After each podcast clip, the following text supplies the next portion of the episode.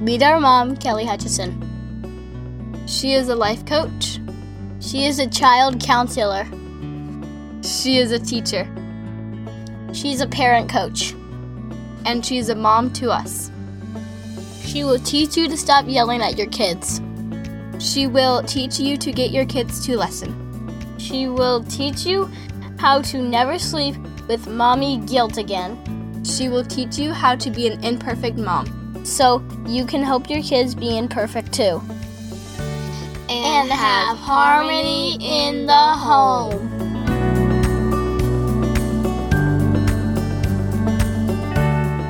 Hey everyone, welcome to episode 43 50 50. And before I get into today's topic, we have a, a beautiful review written by Call Deegs. Is that you, Call Deegs? I'm sure her name is Colleen, I'm guessing. And she says, amazing, incredible, insightful, helpful, and I feel like I'm a completely different parent now. I highly recommend this podcast to every parent. Both mom and dad should listen to this. Once you start, you won't be able to stop and you'll be anxiously waiting for the next episode. Love this. Thank you so much.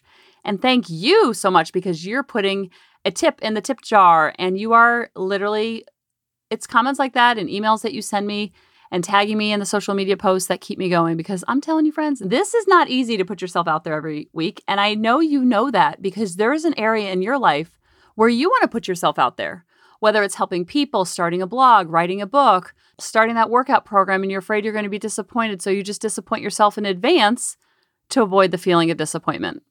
And I'm just here to tell you that disappointment is part of the human experience. I think one of the great things about what we're going through now is that everybody is going through it together. And there's that certain sense of community and that certain sense of I got your back and you got my back and you know what I'm going through and I know what you're going through because we're all in it together. Because, like, if a hurricane hits or there's an earthquake in California or when the flooding was happening in Texas or the fires in Australia, it's like all hands on deck for the hurting at that time. And we're all so focused and praying on that one area. But this is unique because everybody is hurting equally. And this is what we call a pandemic, but we don't want to have the panic in the pandemic. So I just want to remind you of that the comforting feeling that you know that you're going through this with other people. And I understand what you're going through. Your neighbors understand what you're going through. Your spouse, your kids, the people you see at Walmart, they all get it because they're all going through it too. And that connective tissue of having the same story is what I want you to share with your kids when they're having a messy moment. That they will feel connected to you because you will understand the tricky emotion that they're feeling. And when I run these parenting boot camps every month, a, resounding message I get from parents is they say, I'm so glad I'm not alone. And I hear that about the podcast too when I talk about my unconscious years, when I was so enmeshed and codependent on my kids. And now I'm able to be detached at my ego level because the word detached sounds very almost like cold or neglectful or far removed, but it's actually the opposite. Every single day, I want to detach at the ego level so I can attach at the heart level. Because I know that if I give that gift to my kids, then they're going to pass it on to their future relationships and they're going to be able to give it to themselves. That they're not going to seek something outside of them to find their value and their worthiness. So I don't want to put that pressure on them so they don't have to put that pressure on themselves. And when I start the parenting boot camp every single month, I ask the same question. It's the ticket to get into the door. And I say, What do you struggle the most as a parent? And I wish you could see the answers over the last seven years of running the parenting boot camp every single month for seven years and never missing a month because it brings me as much joy as it brings all of you that have done it. That's 84 months.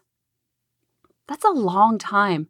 That's a lot of data collection to ask the same question every single time when someone joins. What do you struggle most as a parent? And sometimes we have 100 people in the group, sometimes we have 600, sometimes we have 300. On average, it's about 150 to 200. So let's say 84 months times 150 is 12,600 answers to that question. And I wish you could read all 12,000 answers because they are all the same and it's all coming from the ego, the fear of not being good enough.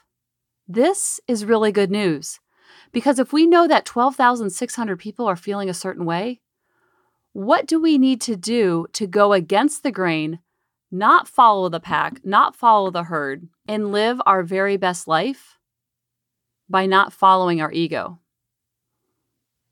Some answers I've heard over the years back talking, I yell too much, the kids don't listen, screen time, not, I want to stop yelling. She's only 16 months old, but she's already starting to assert her authority. Very strong willed. Everything is no. She wants to do everything herself and throws tantrums when we say no. Having my kids follow instructions. No one listens to me. I can't stop yelling. I have no patience. Children fighting with each other. The constant screaming. Not listening. Siblings fighting. Yelling. Little patience. More yelling. What's this one? Oh, it says none. I have the best daughters one could ever ask for. And I looked at the name. Len Stout, my dad. Oh my gosh. Think I was testing out the survey feature of my Google Forms. So I had him fill it out as a sample. This goes on for thousands and thousands and thousands. Yelling and being stressed over housework, managing emotions. I don't know how to stop yelling.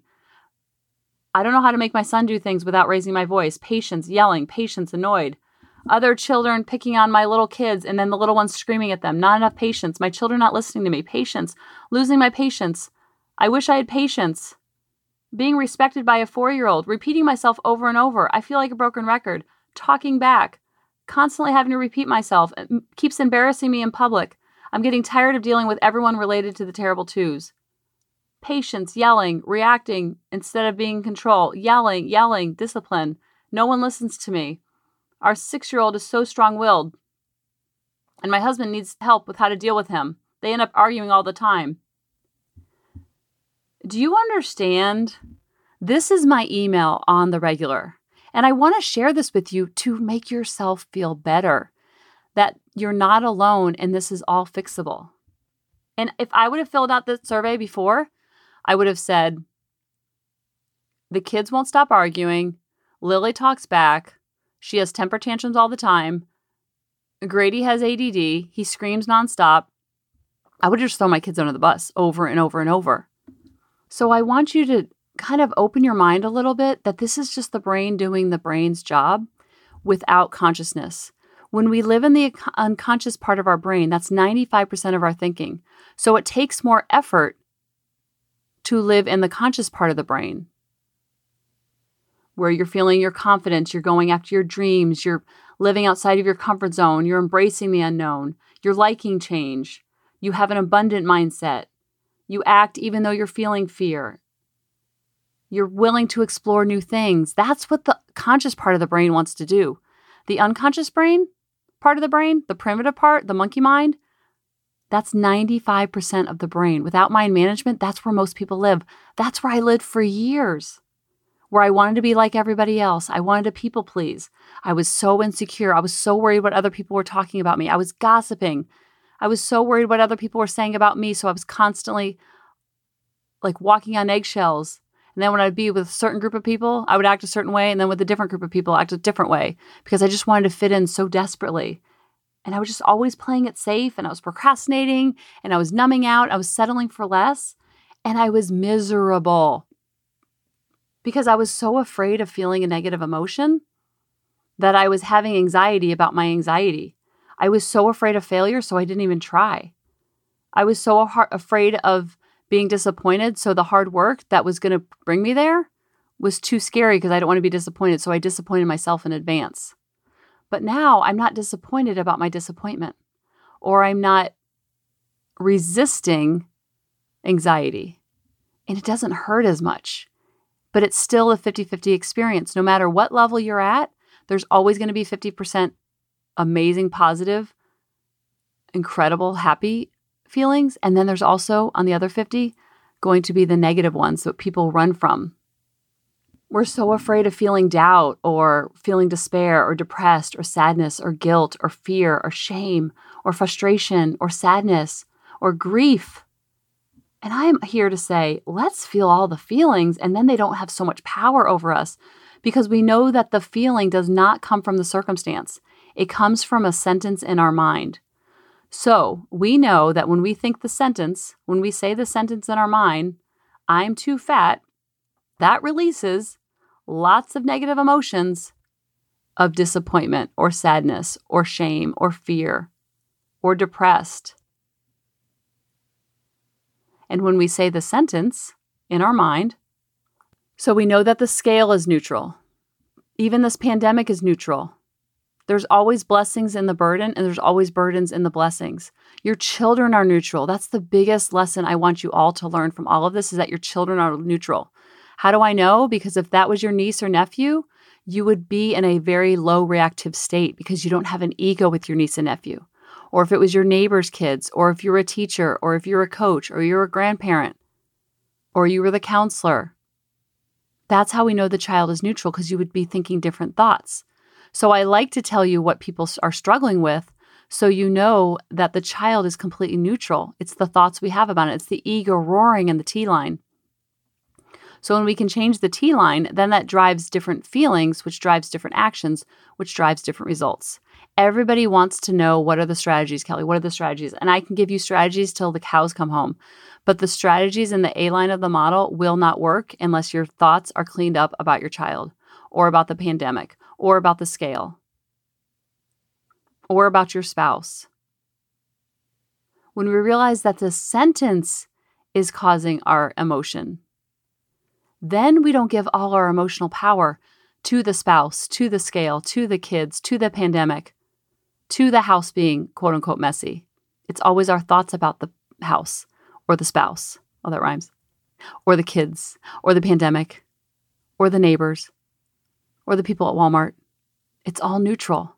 That's really good news because then you can know that your emotions come from sentences in your mind and not from all those external factors, not from your children. Then you give all your emotional power away if you blame it on the children, blame it on the spouse, blame it on the house, blame it on your parents, blame it on your grandparents, blame it on your teachers, blame it on your boss, when we come from blame and shame, then we are the victim, and outside of us is the villain. When there is no victim villain story, then you can be okay with feeling the negative emotions, but not having negative emotions about feeling negative because you know that's 50% of the human experience. Now, I don't mean that you're going to spend your day from eight to one feeling positive experiences and then one to eight feeling negative experiences. It's not like that. It's that you have 50% of your entire life will be filled with negative, tricky emotions annoyed, resentment, impatience, mad, sadness, guilt, frustration, shame. And then you can label it for what it is and let it rise up and feel the vibration, and then it doesn't have such a pull over you. And in this pandemic, this is practicing the 50 50 experiences on steroids because I feel like there's two camps out there. You're either positive Patty or you're negative Nellies. And the positive Patties are saying the negative Nellies are bringing them down. And the negative Nellies are saying the positive Patties are annoying and they're not in touch with reality. What if we can be both during the pandemic? What if we can find the blessings in the burdens and the burdens in the blessings and give equal airtime to both? It's like being on a seesaw and it's not that you're bipolar and feeling do do do like a tennis match both at the same time. You can feel them both throughout your day and not try to push them away, not trying to buffer them away, not try to drink them away, smoke them away, eat them away, news them away, and just feel them. And then you'll be like, oh, this is loneliness. Oh, this is boredom. My kids tell me when they're bored, I'm like, I love being bored. It's very challenging to be bored sometimes. But the more I allow myself to be bored, I'm like, oh, this is boredom. Okay, I can do boredom. I've done boredom before. There's not a human being that I know on this planet that hasn't felt bored before, or shame, or frustration, or envy, or depressed, or sadness. I used to watch those commercials for the depression medicine, and it would say, Do you ever have thoughts of being sad? I'm like, Yes, I do. And it would like go all the things. I'm like, Well, now I feel really sad seeing all this. And have you ever met a depressed person on antidepressants and they're still depressed? Have you ever met someone with anxiety and they're on anti anxiety medicines and they're still have anxiety? This is because a pill will only put the dragon in the basement. I'm not saying not to take the pills, I'm saying to use that as one part of the entire human experience. It is a way to help, but pushing and resisting and saying there's shame or guilt because of it is where you're going to cause more pain within yourself. And it's almost like I go back to the Family Feud edition. That what about if you were on a Family Feud team and you put your emotions in Family Feud and you put all of them on your team at the same time? So fear, boredom, love, abundance, all on the same team. And then right at the fifth little spot is courage. Because I think it feels, it's a lot of courage to feel fear. It's a lot of courage to feel love. You need courage. Courage can go on either the positive or negative because it's courage means you're going to put yourself out there and be vulnerable, whether it's in a relationship, whether it's with a relationship with yourself, whether it's to feel the boredom and not eat the boredom or watch TV around the clock boredom. Because when we resist that emotion and that negative emotion, then we suffer more. So, something like the pandemic, the sky doesn't have to be falling and it doesn't have to be all rainbows and unicorns either. It can be both. That's the 50 50 experience. You can feel fear for your loved ones if they're on the high risk list, or maybe you're on the high risk list. List, high risk list. Because what is fear? Fear comes from a sentence in our mind I am scared because I'm on the high risk list. And I'm scared because I have asthma, that I'm more at risk. So from that sentence, you feel fear. So then you breathe into the fear and you just feel it. And it's a vibration going through our body and it's part of the human experience. So you can have fear about your loved ones or about yourself while feeling gratitude for having extra time with the family. This is such a gift. If you looked in our neighborhood right now, it looks like we're training for a 5K. Everyone's on bikes, there's strollers galore, dogs are getting walked, people on rollerblades, people are running, people are walking. I'm like, what is going on? I think they're all out at once. It looks like we're running a 5K. I'm like, is there a race going on that I don't know about? And it's so inspiring. And I'm getting to know my kids on such a deeper, more relaxed level. And David and the kid, and even Maggie, I feel like I know better. Maggie doesn't know what to do with herself because there's so many people she wants to love. She's just rotating from room to room to room. And it's okay to feel uncertain about when this will all end. But also, aren't you inspired by seeing your community come together? The Facebook community that you're in, or your neighborhood, or just neighbors helping neighbors, or even when you're at Walmart, you can just feel the energy. And I always say Walmart because my dad is obsessed with Walmart. And we can feel uncertain about the schools closing because we've done uncertain before, haven't we? I know I have through the infertility days shopping for a house, trying to get out of the moldy house, if you've ever been through a divorce or you've ever lost someone or you've ever been waiting on test results, that's the feeling of uncertainty. So when I go to feel uncertain, I wonder, I wonder, oh my goodness, I just don't know. That's what my brain does. I'm like, it's okay, love. You've done uncertain before. Uncertain is okay. Then do you see how that's different than I'm not sure, I'm not sure, I'm not sure, let me go eat some ding dongs? Because you can always see if you're buffering because we don't ever feel the feeling of uncertainty and all of a sudden crave, crave carrots. Does that ever happen to you? Because it's never happened to me. So you can always be on to yourself and talk to yourself with humble, kind, compassionate energy. And you can actually stick up for yourself and not talk so negatively about yourself. Because I know if someone was gossiping about me and talking saying bad stuff about me, my sisters would be like, "Listen, girl or boy, whoever you are, you not you not don't come up in here and talk say that about my sister." And you have someone in your life that sticks up for you like that, and I would do the same for them. Make sure that you're doing that for yourself and being conscious of the thoughts and the messages and the things you're whispering to yourself. Because that, my friends, is very contagious and kids pick up on all of it. So it's okay to be sad about the schools closing. I'm very sad about the schools closing. And Grady's baseball season pretty much being over, and Grady's and Lily's volleyball season being over. I'm supposed to be at a tournament right now in Miami. I was certain I was going to be at that tournament today in Miami. Guess what? I'm not. So I wasn't so certain after all. And I can be sad about all that, but also loving to watch my kids as they're so resilient and watching all the kids. Because I'll ask on Facebook, what are you, how are your kids adjusting to all this? And all of them are saying, for the most part, they're so resilient. They're just going along with the flow.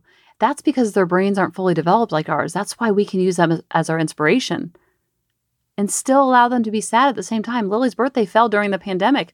She was crying about it before her birthday, and I was like, it's okay to be sad. Because most of the time, when our kids are sad, mad, depressed, we just want to make it all better. It's going to be okay. We'll celebrate in June. We'll celebrate in July. It's going to be okay. I'll get you all these presents. It's okay. It's okay. Don't feel sad. We'll do it. What do you want to do? And I did that, but not from a place of I'm going to make it better but from a place of like, this is 50 50. Yes, it completely stinks. Let's be sad about it. And then, how do we want to find the blessings in this burden?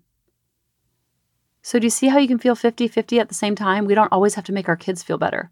Because when we feel sad with them, when we feel mad with them, when we feel depressed with them, when we feel anxiety when they're feeling anxiety, then that normalizes it for them. Just like when I was reading those surveys and telling you what other parents are struggling with, and that me too energy is like, oh, I'm not alone, then it doesn't feel so scary. And when it's not so scary, then it's not something we have to run away from and push from because we know that's part of the human experience. And 50% of it is going to be those emotions that have that vibration that just go through your body. And you're like, oh my goodness. But when you don't push them away, then they don't feel so big. And it's okay to feel lonely. And what does lonely feel like? I know I've felt lonely before. Lonely is usually a disconnection within self because I know many people who live in a house with five or six people and they still feel lonely, or they're in a marriage where they feel lonely and their spouse is always with them. Why is that? That's because the relationship with ourself is feeling detached and we're lonely, not spending enough time with ourself. So we've all felt lonely before. So instead of pushing away lonely, let's just feel lonely, the emotion of lonely. I know I've felt it before, and it's not so scary. It's almost like when you're scared of the dark, turn on the lights in in the dark and then see what you were scared of. Whenever my brain starts ruminating and percolating and what if, what if, what if, I'm like, "Oh, let's play out that scenario. What if the kids don't go to school in 2020?" Okay, well, then they'll go to school in January. So I don't it doesn't get so scary because I'm not scared of the dark because the lights are on. When my brain goes to those crazy places, I play out all the scenarios. Because I know that the worst case scenario is that a sentence will go in my mind and then I'll have a vibration that follows it. That's the worst thing that can happen. I've felt all these emotions before. Because when I'm able to feel my emotions more, they have less power, and then I allow my kids to feel those emotions, and I'm not so uncomfortable seeing them uncomfortable. So we want to make sure we're giving equal airtime to the positive Patties and the negative Nellies at the same time within our own relationship with ourselves. Being in that seesaw. Having family feud game and they're all on the same team versus it's sadness against happiness, frustration against joy. It doesn't have to be in competition. When they can both be in the car at the same time, then you can see fear come up. Oh, I see you, fear. I see you. Come on, get in the car. Because that's our ego. That's our unconscious part of the brain. That's the part of the brain doing the brain's job. The kids' part of their ego isn't so developed as and strong as ours is. So that's why we can look at our kids and be like, oh, I used to feel like that. I used to know what that was like to just go with the flow and be super resilient and bounce back from anything. Oh, I used to do that. I can still do that. And then the brain starts to trust you to become more conscious because it's very scary to live a conscious life. But I feel like it's scary to, scarier to live an unconscious life. And I love this quote by Lisa Olivera. She says, A soft reminder as we enter a new week. We, all of us, are going through a collective traumatic experience. Trauma is often thought as too much too fast, which is exactly what's happening. Of course, you're exhausted. Of course, you're afraid. Of course, you're overwhelmed. Of course, you're clinging to certainty in the midst of so much unknown, of course, you aren't as productive, feeling foggy, or wondering how you can possibly go through so many waves of emotion all in the same day. This all makes so much sense in the context of our circumstances. This is my favorite part. Be gentle with yourself. Have compassion for your process.